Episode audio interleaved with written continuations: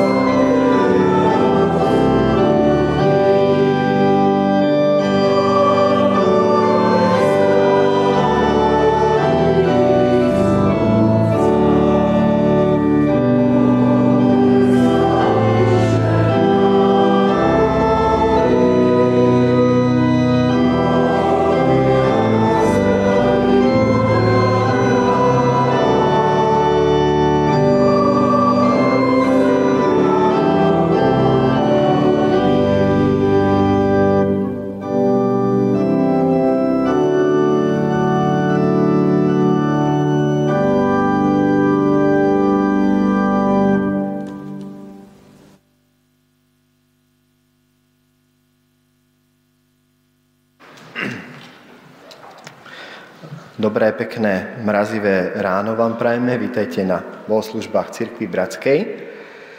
Včera sa v Trnave, e, konkrétne na Mozartovej ulici číslo 10, kde sídli e, Trnavská škola Narnia, uskutočnila taká výročná konferencia, ktorá sa deje raz za rok a jej hlavným zámerom je posilniť spoločnú identitu e, našich škôl a rozprávať sa o hodnotách. A Marek Markuš mal e, tak výbornú prednášku o Luisovi a o jeho hodnotách. E, určite ste zachytili, že vyšla nedávno tá študijná antológia C.S. Luisa. A informácia, ktorá ma zaujala, že Luis hovorí, že keď chcete prečítať jednu knihu zo súčasnosti, súčasnosťou myslí 200 rokov, čo ma tiež povzbudilo, a e, tak je treba dôležité prečítať aj starú knihu, teda myslí tým veľmi starú, že to je pravda, ktorá je overená. No a my na Cukrovej vlastne veríme to, že starý zákon, ktorý je niekoľko tisíc rokov starý, je stále aktuálny a e, má nám čo povedať aj, aj do súčasnosti. A dnes e, sa budeme zaoberať e, príbehom, ktorý sa udial približne pred 1800 rokmi pred Kristom, čiže ako ma Joško správne opravil, je to príbeh, ktorý je viac ako 3000 rokov starý a bude nás ním sprevádzať Jozef Bán.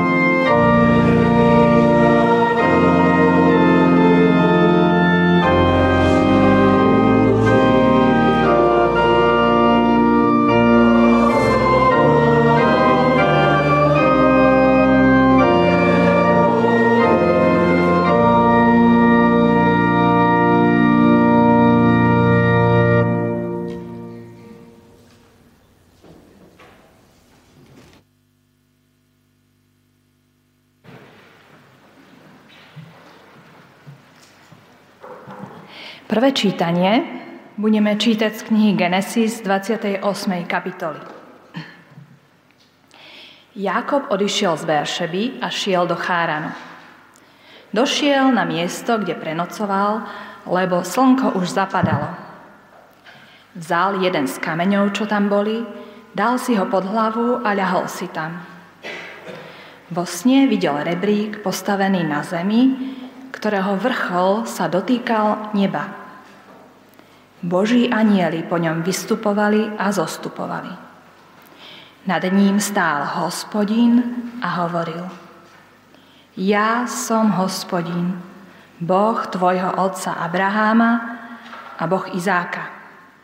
Zem, na ktorej ležíš, dám tebe a tvojmu potomstvu Tvojho potomstva bude ako prachu zeme. Rozmnožíš sa na západ i na východ, na sever i na juh. V tebe a v tvojom potomstve budú požehnané všetky rody zeme. Ja som s tebou a budem ťa chrániť všade, kam pôjdeš a dovediem ťa späť do tejto krajiny. Neopustím ťa, kým nesplním, čo som ti slúbil. Keď sa Jakob prebudil zo spánku, povedal, naozaj, hospodín je na tomto mieste a ja som to nevedel. Bál sa a povedal, ako hrôzu vzbudzuje toto miesto. Nie je to nič iné ako Boží dom. Toto je nebeská brána. Jakob včas ráno vstal, Vzal kameň, čo mal položený pod hlavou, postavil ho ako posvetný stĺp a z vrchu ho polial olejom. Tomu miestu dal meno Bétel. Pôvodne sa to mesto volalo Lúz. Vtedy Jakob slúbil, ak bude so mnou Boh, ak ma bude chrániť na ceste, na ktorú som sa vydal, ak mi dá chlieb na jedenie a šaty na oblečenie a šťastne sa vrátim do domu svojho otca, hospodín bude mojím Bohom. Tento kameň, ktorý som postavil ako posvetný stĺp, bude Božím domom a zo všetkého, čo mi dáš, budem ti verne odvádzať desiatky.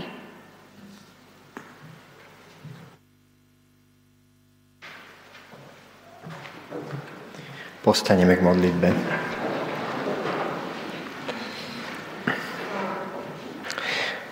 Pane Bože, ďakujem Ti za tento deň, ďakujem Ti, že sme mohli prísť do kostola, že môžeme rozmýšľať nad Tvojim slovom.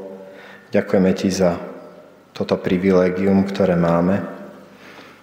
Prosíme Ťa za všetkých ľudí, ktorí hľadujú, ktorí sú vo vojnách, ktorí žijú v strachu, aby si bol s nimi, aby si im pomáhal, aby si ich uzdravoval aby si nám pomáhal a vedeli sme pomáhať.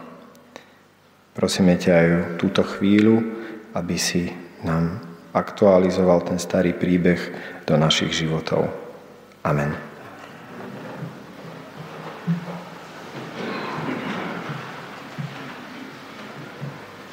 Druhé čítanie bude z Evanielia podľa Jána z 1. kapitoly 47 až 51.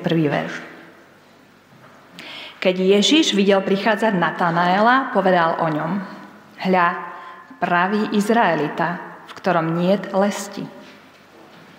Natanael sa ho opýtal, odkiaľ ma poznáš? Ježíš mu odpovedal, skôr ako ťa Filip zavolal, videl som ťa, keď si bol pod figovníkom. Natanael mu povedal, rabi, ty si Boží syn, ty si kráľ Izraela. Ježiš mu povedal, veríš len preto, lebo som ti povedal, že som ťa videl pod figovníkom? Uvidíš väčšie veci ako tieto. Potom mu povedal, amen, amen, hovorím vám. Uvidíte otvorené nebo a Božích anielov vystupovať a zostupovať na syna človeka.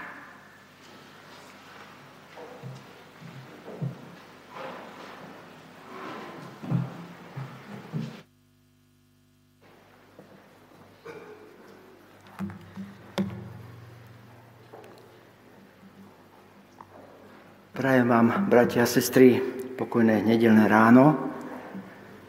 E, všetkým vám tu v sále, ale aj všetkým tým, kdekoľvek ste a budete, či počujete, alebo budete počúvať túto bohoslužbu.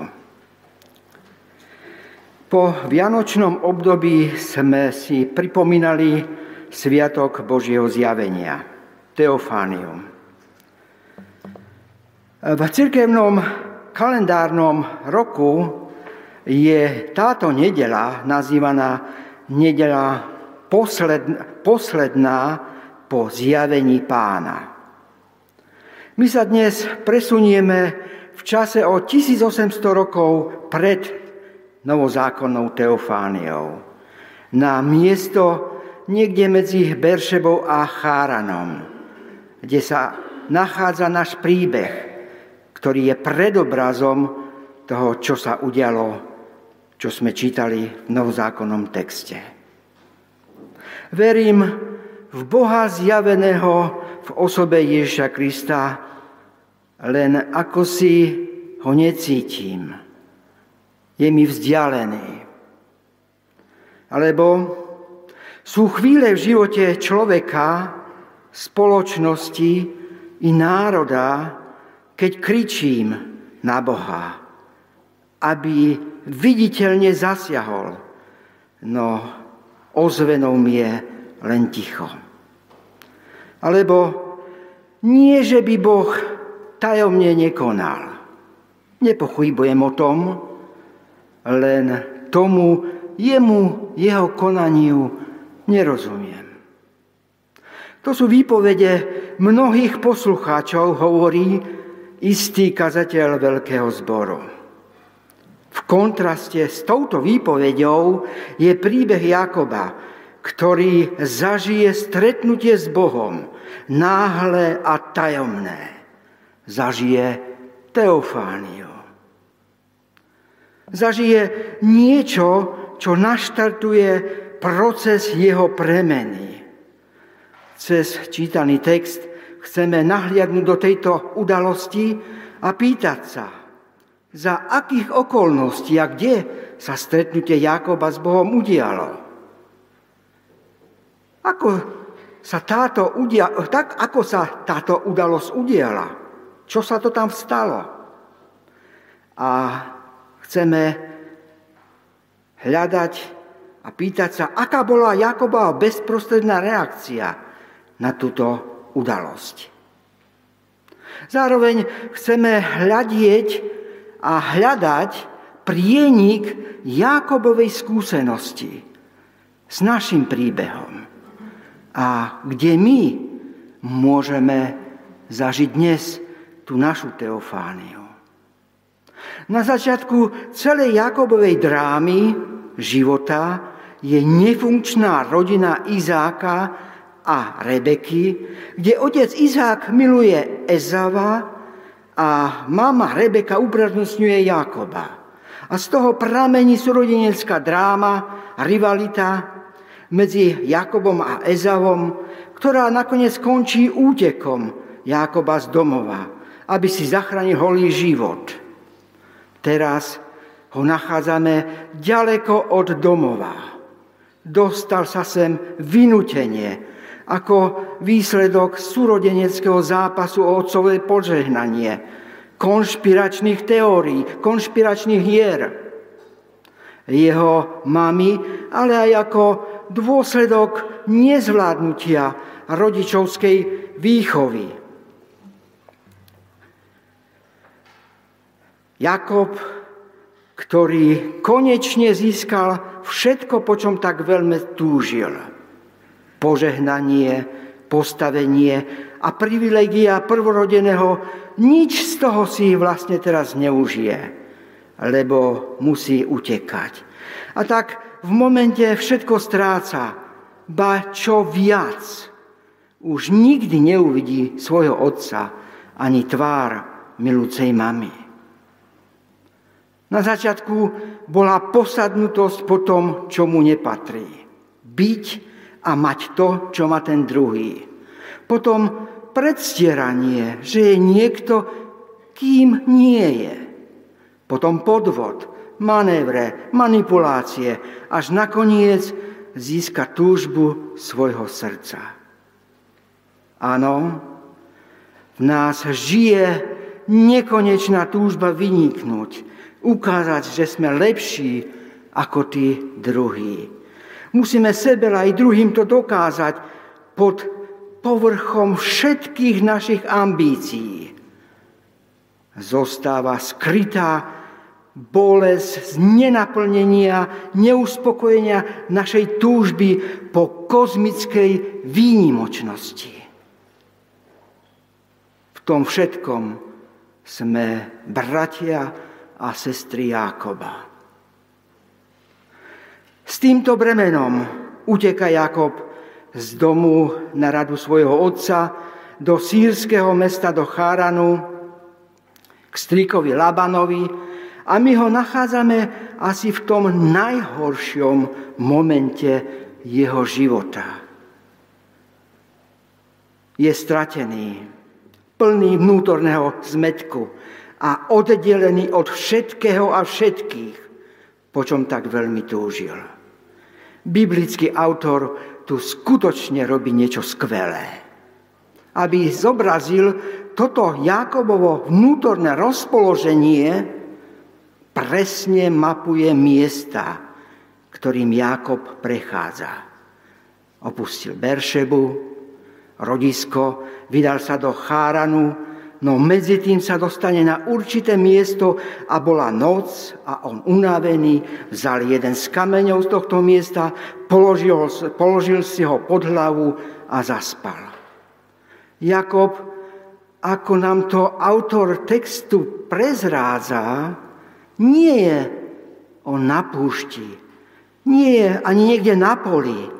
V skutočnosti sa nachádza v meste a Tóra doslova píše, narazil na to miesto. Blúdiaci a stratený narazil na koniec svojich možností, na miesto, ktoré je plné pre neho bezmenným ktoré je pre ňoho beztvarým a nepopísaným. Je to tam, kde sa ľudia strácajú, kde ich spoločníkom sú len kamene a ruiny ako pripomienka niečoho, čo tu bolo. My sa meno toho miesta od autora dozvedáme. Je to kráľovské kanánske mesto Lúz. A v preklade to slovo má niekoľko významov. A znamená napríklad vykolajený, vyschnutý, ale aj hromada kameňa. Všetko to práve prežíva náš Jakob. To je to miesto, kde sa chce boh, boh stretnúť s Jakobom tam, kde sme vykolajení a vyschnutí, tam, kde z nášho života zostala len hromada kameňa, vtedy sme najviac otvorení pre stretnutie s Bohom. Do tejto Jakobovej zlomenosti vstupuje Boh. Jakob zjazvený na duši uteká, ale Boh ide za ním. To sú teda okolnosti a miesto, za akých sa to všetko udialo. Jakob sa stretáva s Bohom a potom, a potom sa to zjani, eh, potom sa to stane. Zjazvený zažije zjavenie. Namiesto nočnej mory do jeho utrápenej mysle a duši padá prorocký sen. To sú tie udalosti, ktoré Jakob nemá pod kontrolou. Verš 12 až 15. Jakob v sne niečo vidí a niečo počuje.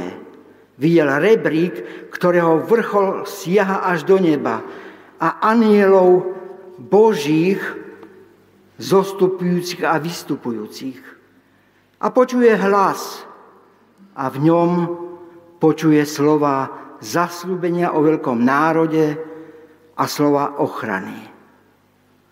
To, čo sa tu deje, je v skutočnosti typické pre príbehy snov. Je tu obraz a je tu hlas.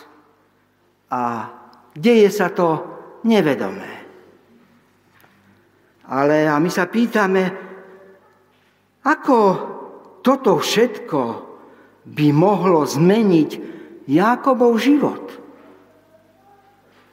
Aby sme tomu porozumeli, musíme sa lepšie zahľadieť a pozornejšie prečítať náš text.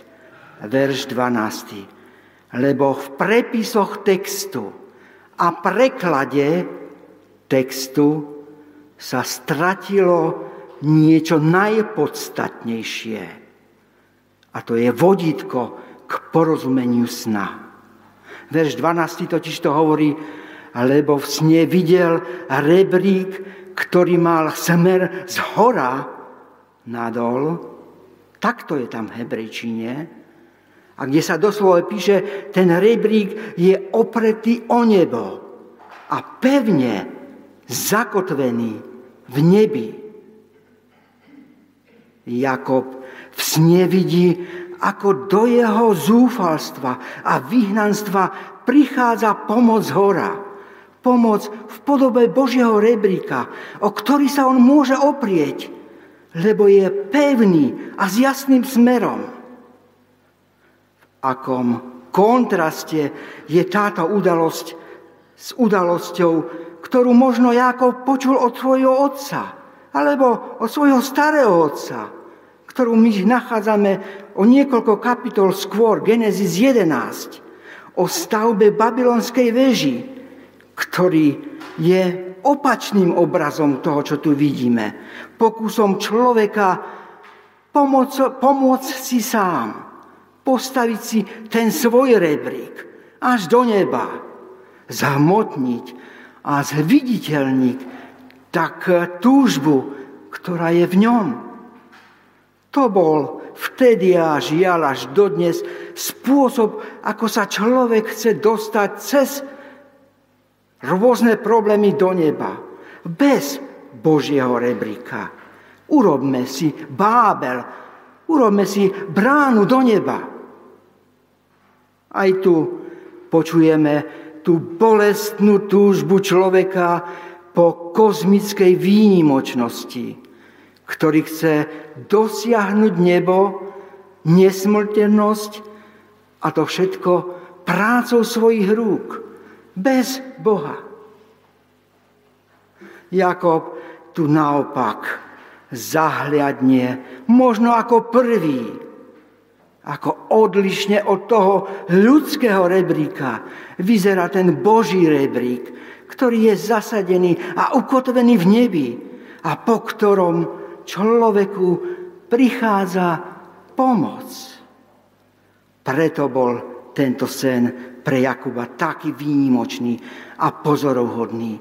Uvidel, ako sa do zasľubenia, uvidel, ako sa práve to zasľubenie a prorostvo raz stane realitou, o ktorú vlastne on sa už teraz môže oprieť.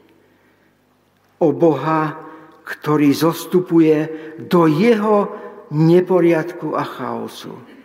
Jakob spoznáva vo videní, že záchrana a pomoc raz pre každého príde, ale len z neba. Len odtiaľ to padne rebrík a sám Boh príde pomoc každému z nás, aby sa stretol s nami so, stvolím, so svojím stvorením, človekom.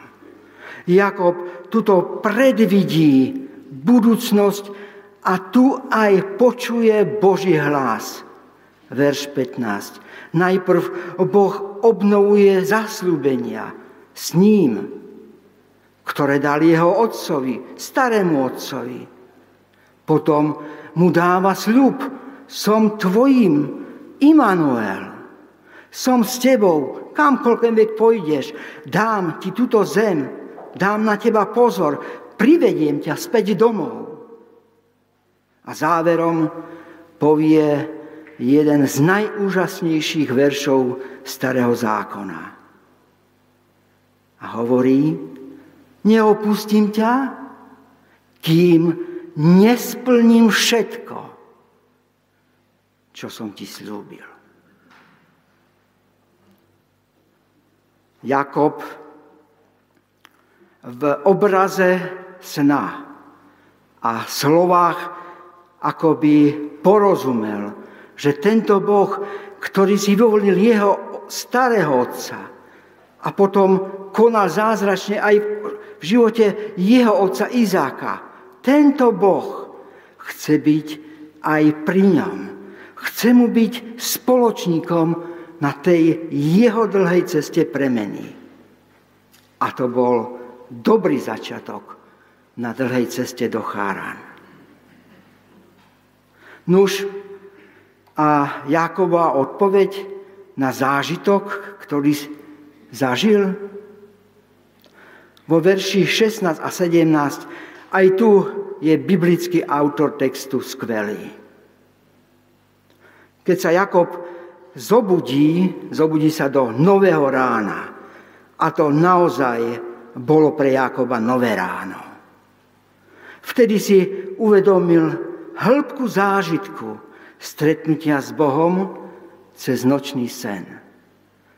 Na tom mieste, na tom strašnom mieste, tak o ňom rozpráva, tak sa vyjadruje o ňom Jakob, kde som prišiel zúfalý a bez nádeje a stratený. Tu som stretol Boha. Vieme si predstaviť ten úžas, ktorý Jakub zažil, keď to vyjadril slovami Boh je na tomto mieste. A ja som to nevedel.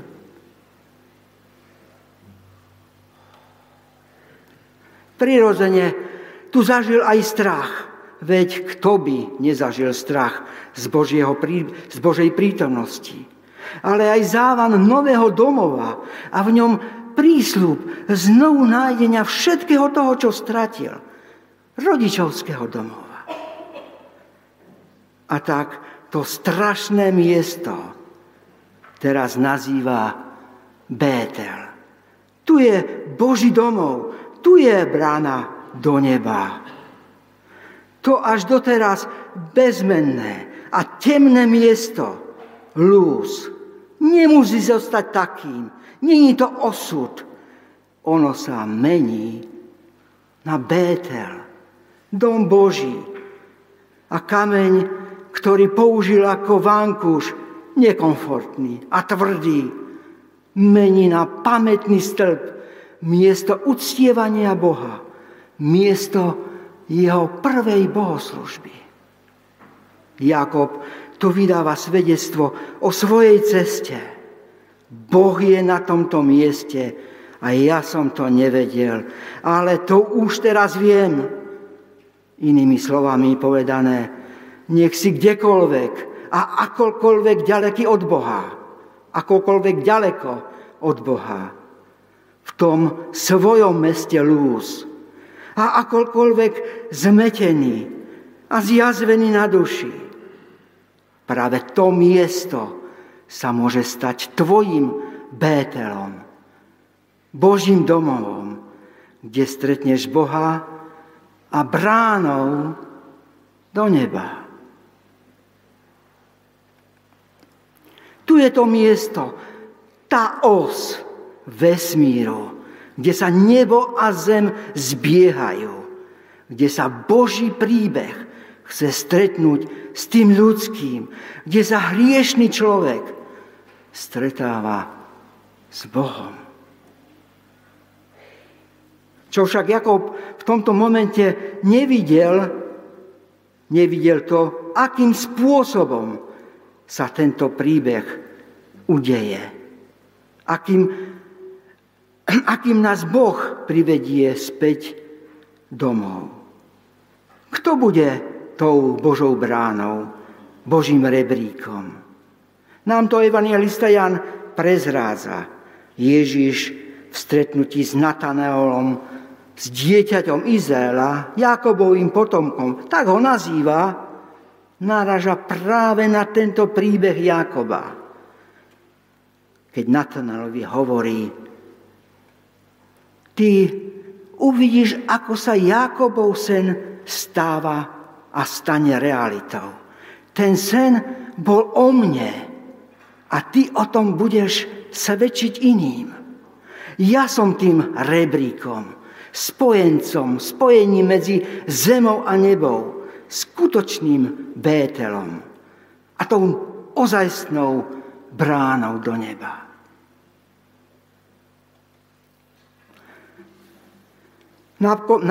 Napokon Jakob svoju prvú bohoslužbu ukončí modlitbou.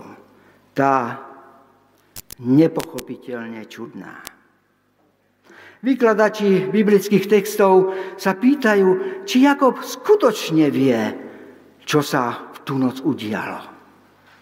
Veď povedať v modlitbe Bohu takéto slova, ak ma Bože privedieš, opäť domov a dáš mi to a dáš mi to a ochraníš a budeš so mnou, vtedy ja ťa urobím mojim Bohom.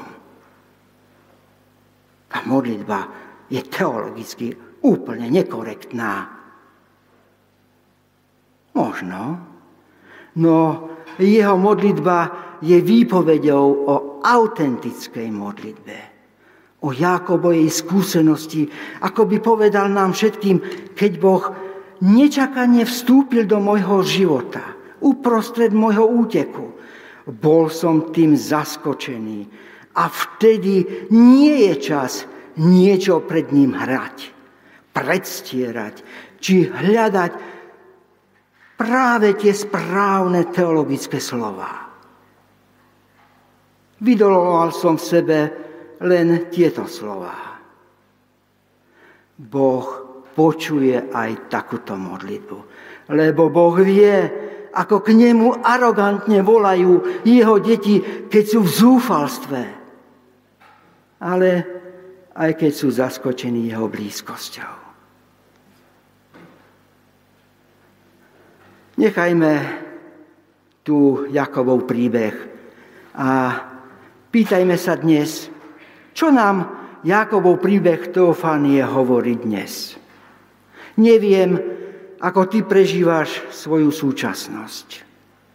Ku mne tento príbeh prehovára, lebo niečím podobným ako Jakob prechádzam sám. Keď vyklbený z mojej minulej každodennosti, z toho, čo som mal rád a robil rád, zaskočený poruchou zraku, ocitol som sa zrazu v tom mojom meste Luz. Verím v Boha Ježiša Krista.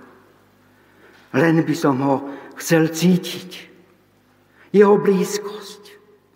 Túžim na novo vidieť zmysel mojich dní. Ako a čo z hromady kameňa znovu postaviť.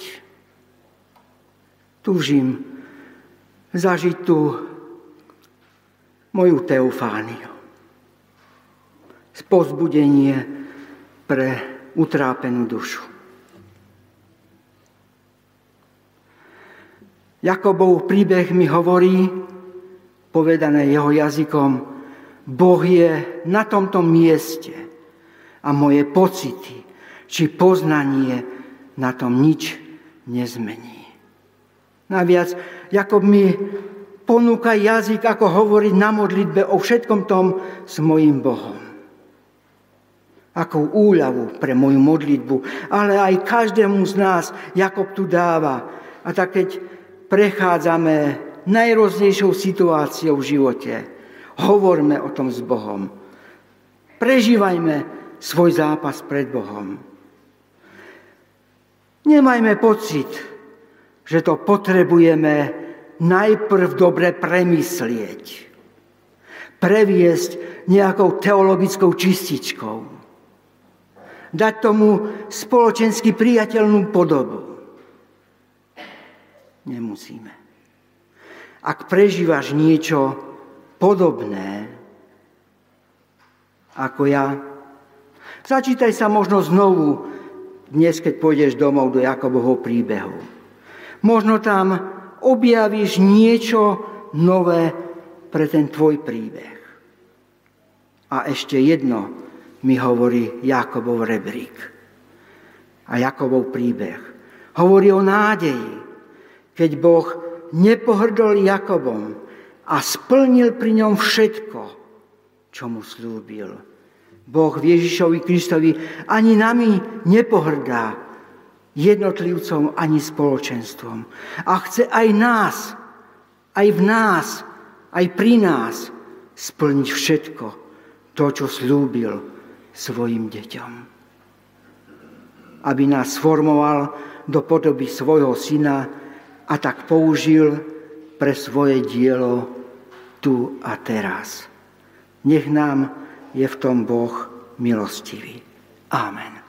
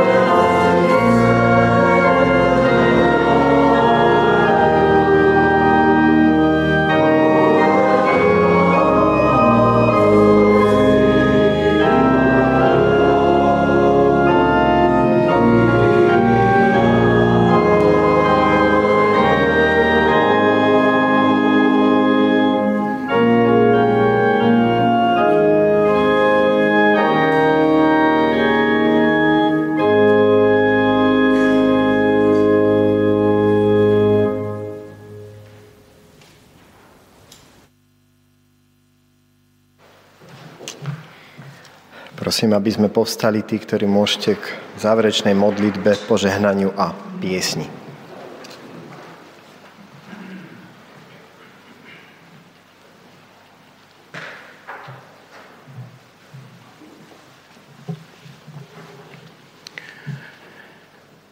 Svetý môj Bože,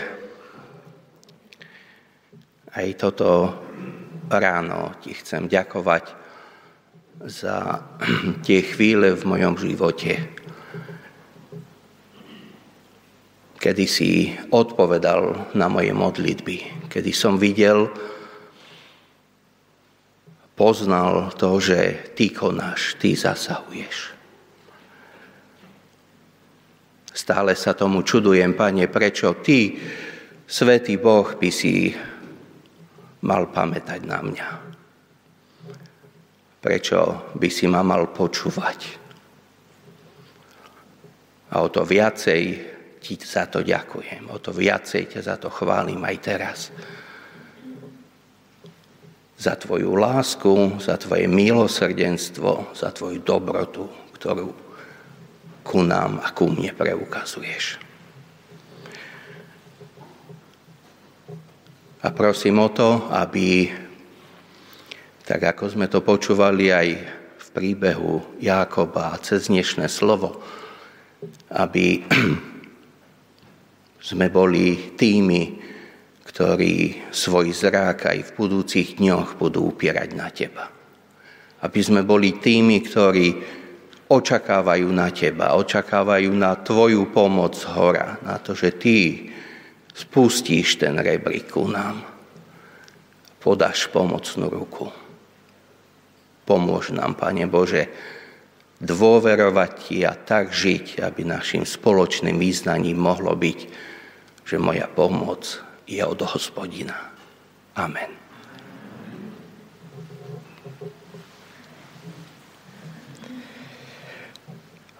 Hospodine, Tvoja prítomnosť a ochrana je všade, kdekoľvek sme a kamkoľvek kráčame.